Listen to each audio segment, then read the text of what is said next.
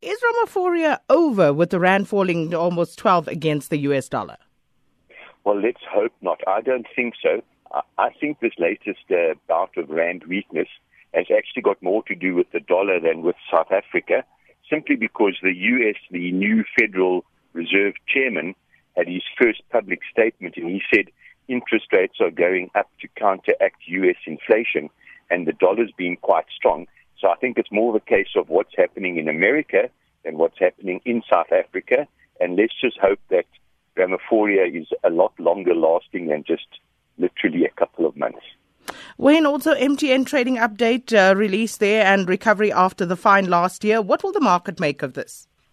To be honest, I don't know because even though the fine is now more or less out of the system and they are, they've moved from a very big loss into a profit, there's so many other adjustments they've made for the cellular tower company and for foreign exchange losses that it's hard to actually make sense of how the business did, how the underlying business did. I mean, maybe they're more intelligent people than I. You can analyze it and, and see whether the underlying business was good or bad.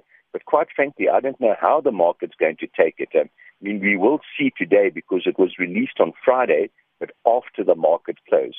But at least they're making profits again after the massive loss they made last year. And then, of course, Tiger Brands uh, firmly in the news again. Enterprise products and listeriosis and products. RCL Group, they also affected by this. Yes. Look, it all seems to be isolated in the factory in Polokwane, but they've pulled, um, Tiger Brands has pulled all of their enterprise products off the market. And I mean, you never know how many people can be affected by this. We hope no one because it's a terrible disease. And the RCL, the old rainbow chickens, They've also got some of their, their, uh, I think it's a chicken sausage or some of their product that's made in the same factory, I think.